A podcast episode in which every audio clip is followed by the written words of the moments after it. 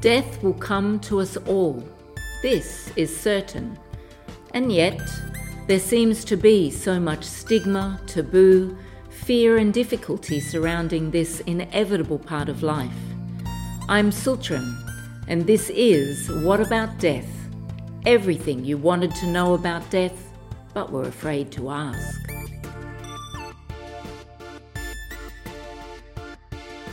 Thank you for listening to What About Death podcast, brought to you by karuna.org.au.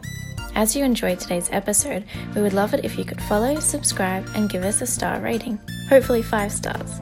We'll be posting new episodes every two weeks, so be sure to check back and let your friends and family know where they can find us too. In today's episode of What About Death, I speak with Dr. Jackie Campbell from Sunset Vets in southeast Queensland, who shares her experience as a specialist palliative care veterinarian. Dr. Campbell tells us about the value and the importance of providing good quality palliative care support for our much loved pets as they draw near to their end of life, whether as a result of old age or illness. So I'd like to welcome today Dr. Jackie Campbell, who is the Director and Palliative Care Veterinarian at the Sunset Home Veterinary Care Clinic, which is or are available uh, in Brisbane, Australia, also on the Sunshine and the Gold Coast. So thank you very much, uh, uh Dr. Campbell, for joining me today. Oh, pleasure to be here.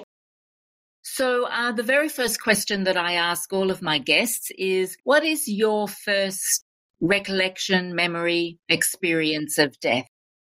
Well, look, I've uh, always been around animals, and probably part of the reason, I suppose, why I am now a vet. So, definitely, it would have been a, a pet that was my first kind of introduction to the concept of death. You know, I had, uh, you know, really supportive parents, I guess, who very much allowed me always, even as a very young child, to be involved in any decision making and uh, involved in, in, you know, the lead up to the loss of a pet. So for me, it, it was a pet. I also vividly remember my grandmother being involved in, in her care towards the end of, of her life as dementia uh, set in. And so that was sort of a, a period of my life where I, I sort of really remember that process and, and the, some of the conversations around her care in the lead up to, to her passing. It's always been, I guess, very aware that it, it is a part of, of life. Um, and,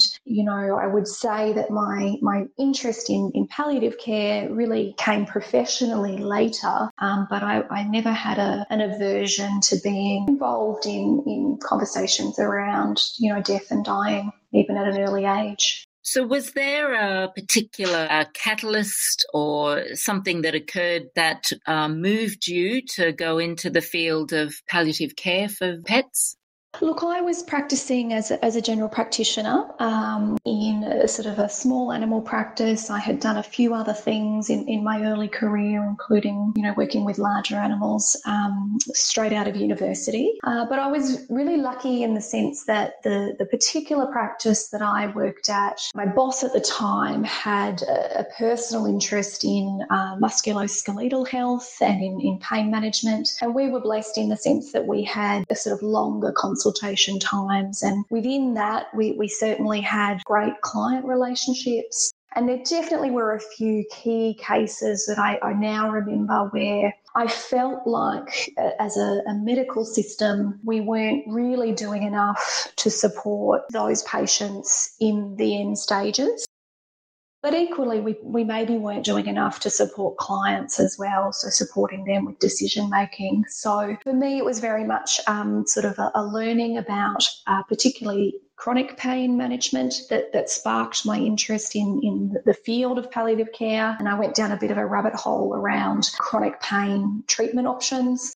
Uh, and that then very naturally kind of led into the palliative care space, which is, is what I do exclusively now. So our team just do palliative and end stage care. What exactly is palliative care for pets? Look, very similar, I suppose, to what it is in, in the human healthcare space. It's really um, about shifting our goals for whatever treatment we are implementing. So we're much more focused on the management of, of symptoms as opposed to the actual treatment of, of that disease. Uh, so it's about comfort focused care, particularly pain management. And then we also, I guess, by default of having that patient owner relationship, we obviously have this care responsibility medically for our patients and doing the best we can to make sure that their quality of life is uh, as good as it can be. But we then also need to obviously care for, for clients around the decision making. And one of the really unique things about being a vet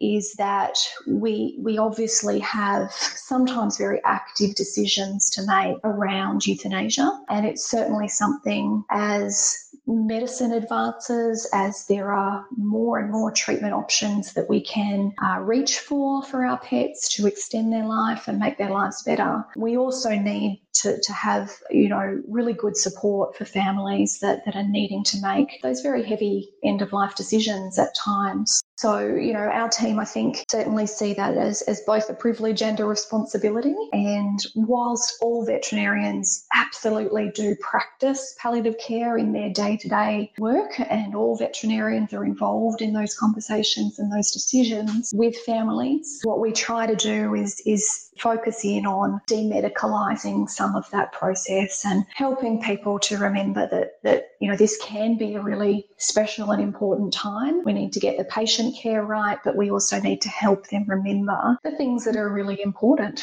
about having pets in our lives. So, what sort of things influence you, I guess, in terms of your advice to the owners of pets who are terminally ill or have some sort of end of life experience? Euthanizing versus following a, a palliative care process leading to a natural death. What are the circumstances and how do you advise people? Yeah, so look, every case obviously is, is very individual, um, and certainly it depends uh, on the, the, the, sort of disease process that we're faced with with that patient. It very much also depends, I think, on the individual personality of the pet, and this is something which uh, you know can get missed in the the kind of broader healthcare system where we're very much disease focused. Uh, when we start to, to pull these patients out of the hospital environment environment, we start to ask a lot more questions around let's try and get a handle on, on what decisions might be right for your individual pet. Um, so, if we're faced with an ailment, some pets will cope much better with that particular ailment than others. And obviously, that has a direct impact on quality of life and, and, quality of life decision making. Therefore, when we talk about the conversation of, of sort of progressing towards natural death versus euthanasia, there's certainly, you know, a, whole host of conversations that need to be had and, and if we have time for it in the progression of that that pet's disease we try to circle back on that conversation a few times. So one of the, the, the really important things about you know, being in a palliative care environment is, is giving families enough time to grapple with and reconcile any decisions that we're going to make uh, for their pet. The reality for most um, of our of our animal patients uh, is that the majority of those patients, the journey will still end in euthanasia. There are really very few situations where we are able to reach natural death in a way where there isn't excessive suffering for that pet. And there's a few things that, that when I'm talking to families, I, I always find are, are, really important to note because we often have that, that comment made, I just want them to pass peacefully and I want them to pass naturally. And there's two points on that. One is that for a lot of our companion animals, our dogs and cats, by the time we're reaching the ages of 15, 16, sometimes 20, that situation in itself really is very far from a natural situation. So, in the wild environment, these animals really are, you know, succumbing to either injury or illness at a much, much younger age. And the natural process of things is that that will happen much more rapidly. So they will have an injury or illness, and, and death will come much more quickly than if they are supported by human care and, and human medical intervention. So we are creating a bit of an unnatural environment for our aged pets. Now, that's not a bad thing in any way, but it does come with a responsibility to think about the, the ethics of, of that. And the concept for our pets of prolonged, many months and many years periods of suffering is not actually something that we see in, in the wild, unsupported natural environment. So that's a conversation that we will often have with families, and sometimes that does spark a bit of a, a rethink on this. I want a natural death for my pet, even if we know physiologically that there is a degree of suffering occurring, and, and, and many families will then look at euthanasia as a way of alleviating that suffering that is becoming excessive uh, for that pet. The other thing is that often uh, achieving death naturally in a peaceful way can be very challenging. And, and we know that this occurs also uh, in some capacity with some disease states in people. Um, it often really does require a fair amount of intervention. So, one of the challenges there, I suppose, is we need to make sure if we're, we're opting for that choice, we have the capacity to, to deliver that care with enough intensity to make sure we're managing those symptoms. So, a really important conversation to have, and, and where palliative care sits, I suppose, is helping families in, in, in this capacity to understand their options and making sure we're delivering all of the comfort options and the medication options we can to keep them as comfortable as is possible. So you provide palliative care in the home. So what you're doing is you're helping people to keep their pets, you know, at home for as long as they possibly can. So how do you think that influences the relationship that people have with their pets when they have a life limiting uh, ailment and they're coming towards end of life in terms of their grief and their loss?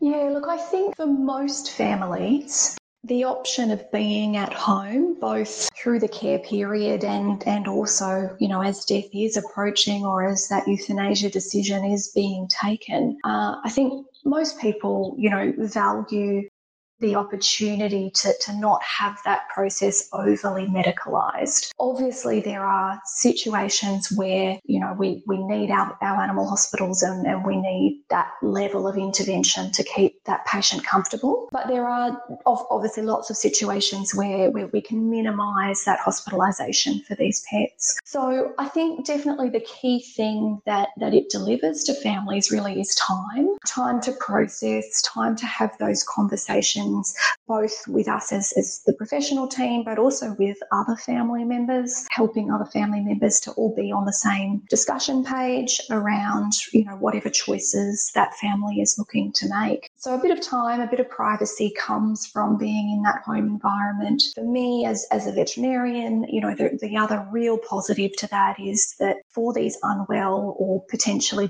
painful patients, it also minimises, um, you know, just the logistical travel and and, that can can definitely aggravate pain in, in some of these case, cases. So there's some benefits there. Um, and obviously, we are a home service, but we equally still do work very closely with the, the primary care veterinarian for that family. Uh, there are some things that can be done in the home environment really successfully, and others where hospital intervention is, is still required. So it's really a balance if we're looking to do everything we can for that pet, and often there's a, a combination of, of healthcare teams involved in that patient's care.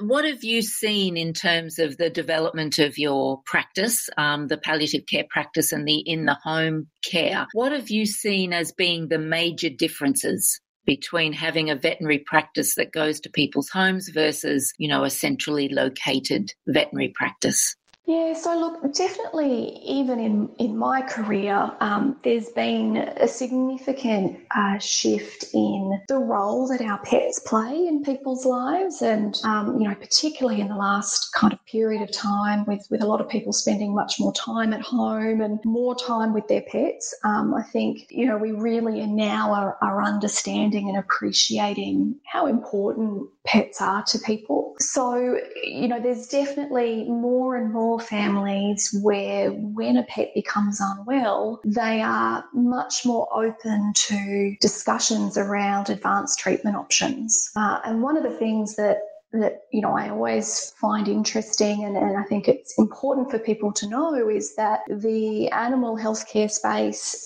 is as advanced in, in so many ways as the human healthcare space. So, you know, we now have access to chemotherapy, radiotherapy, you know, very advanced treatment options for end stage diseases. And we can do very, very well at keeping those patients comfortable. So I've seen a bit of a shift and a, a change in the choices that people are prepared to make. And they seem also much more comfortable with being the active caregivers. So, you know, they are prepared to take time off work or change schedules and, and do the physical hands on delivery of care. So, one of the things that we do as, as a mobile palliative care team is often helping to kind of empower families to do that hands on care. Whereas perhaps, you know, previously a lot of that caring was done in the hospital. The patient is hospitalised for a period of time and it's being done by the, the veterinary and the nursing teams. We've got very committed owners, I guess, uh, and families that will do anything for their pets. And, and that's definitely been a bit of a shift.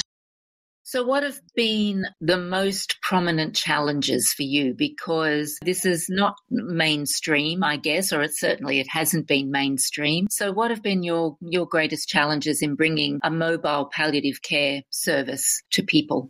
Yeah, look, it's a it's an interesting one. Um, it's not mainstream, and yet in some ways it is mainstream. I think veterinarians have always practiced palliative care. They have always, you know, right from day one on the job, being faced with helping families through decision making, helping families through that that actual euthanasia procedure. So we have always, as an industry, always been very, uh, I guess, closely tied to the concepts of palliative care and keeping our pets comfortable. What I suppose we are looking to do as a mobile team is essentially create an environment where we can slow the conversation down. So, what we do that is probably a little different to what happens in practice is we create enough time for people to work through what they need to ask us and what they need guidance on. And that can be very difficult in, in busy practices that have got a high caseload. Uh, so, it can be done in practice, and, and we're seeing more and more um, hospitals that are, are looking at ways that they can implement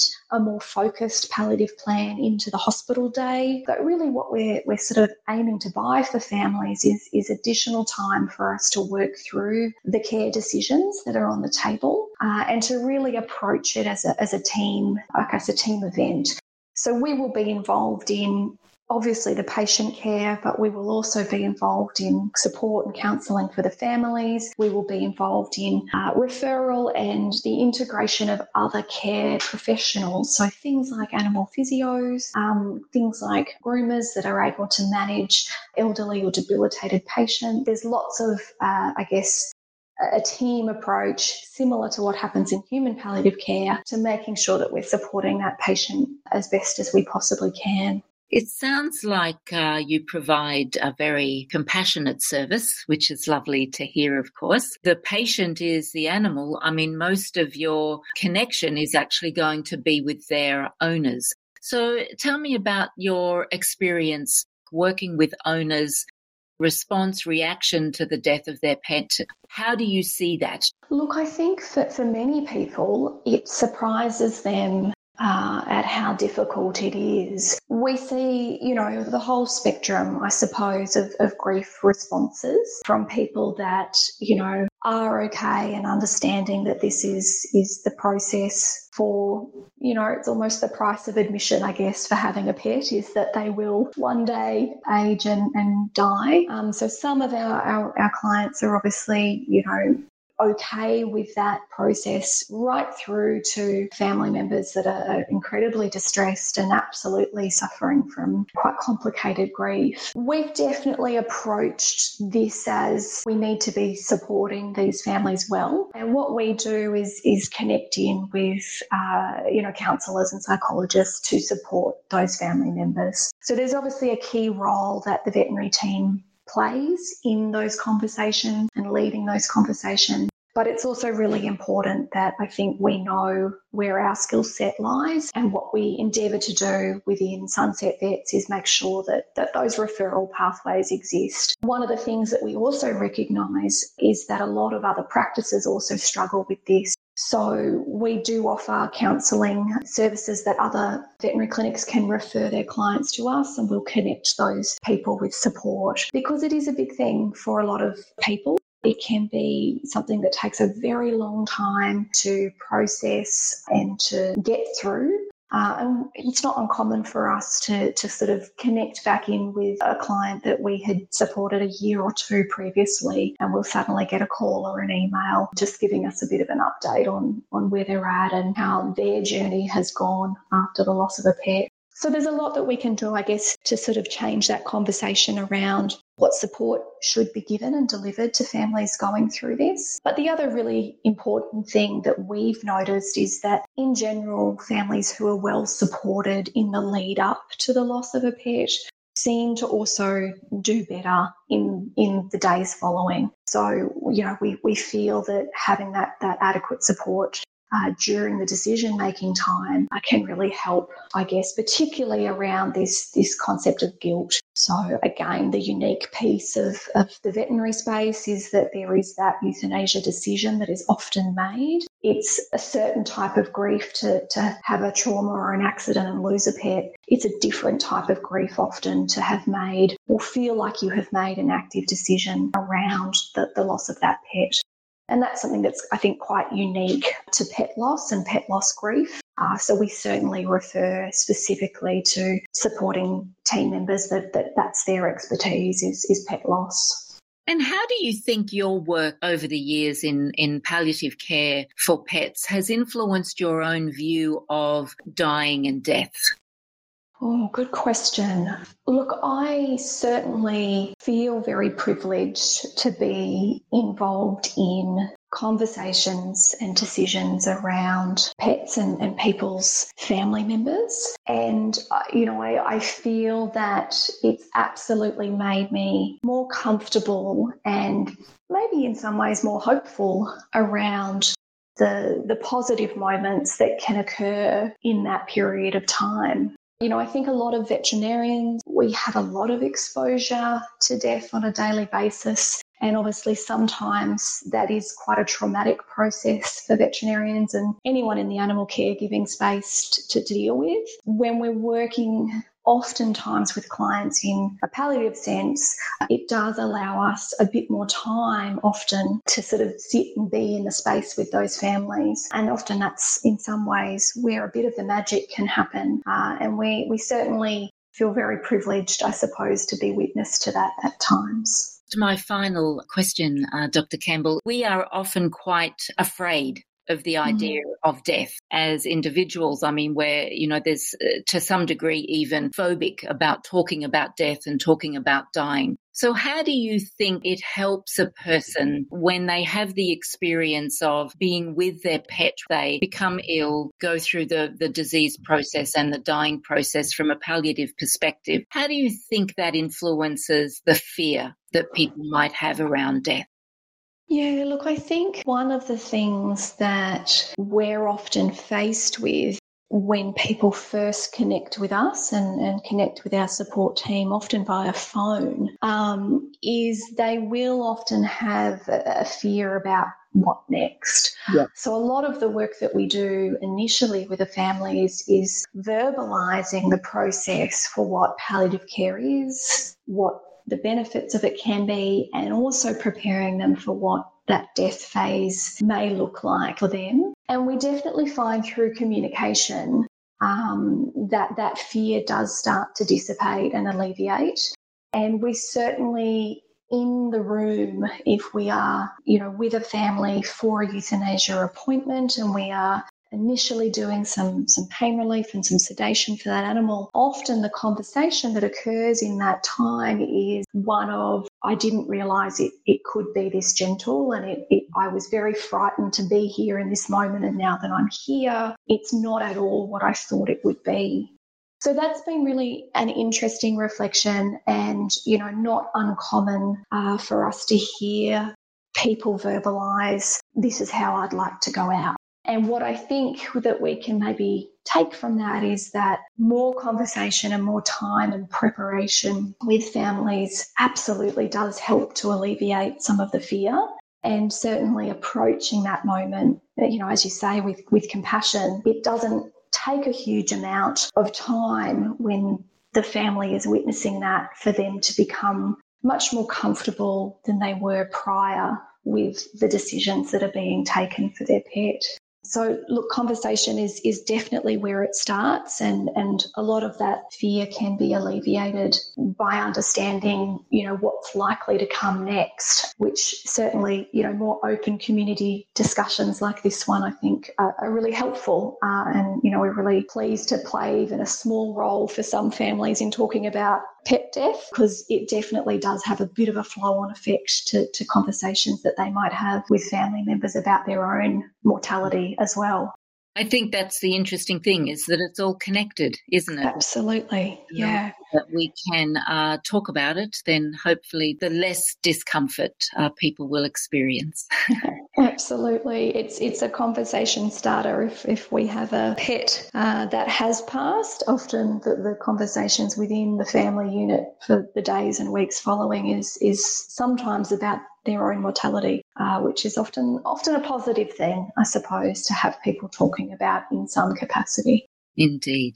All right. Well, look, I really just wanted to say thank you and congratulations on the work that you do. I think it's a really important area of veterinary care. So I'm very thankful that you gave us some time today to talk more about palliative care for pets. So thank you very much. And hopefully uh, we'll get to talk to you again at some point in the future. My pleasure. Would love to be involved. Thank you so much. Please join me for our next episode of What About Death when I speak with Dr. John Troyer from the Centre of Death and Society at the University of Bath in the United Kingdom. Dr. Troyer tells us his views on the taboo and fear surrounding death and the social and political implications of how we perceive and respond to dying and death, whether as individuals or as a society. I look forward to your company then. Thank you for listening to What About Death podcast, brought to you by karuna.org.au. Don't forget that we have more to look forward to, with new episodes dropping every two weeks. If you enjoyed today's episode, please consider leaving us a star rating, hopefully five stars, and remember to follow, subscribe, and tell your friends and family about us too.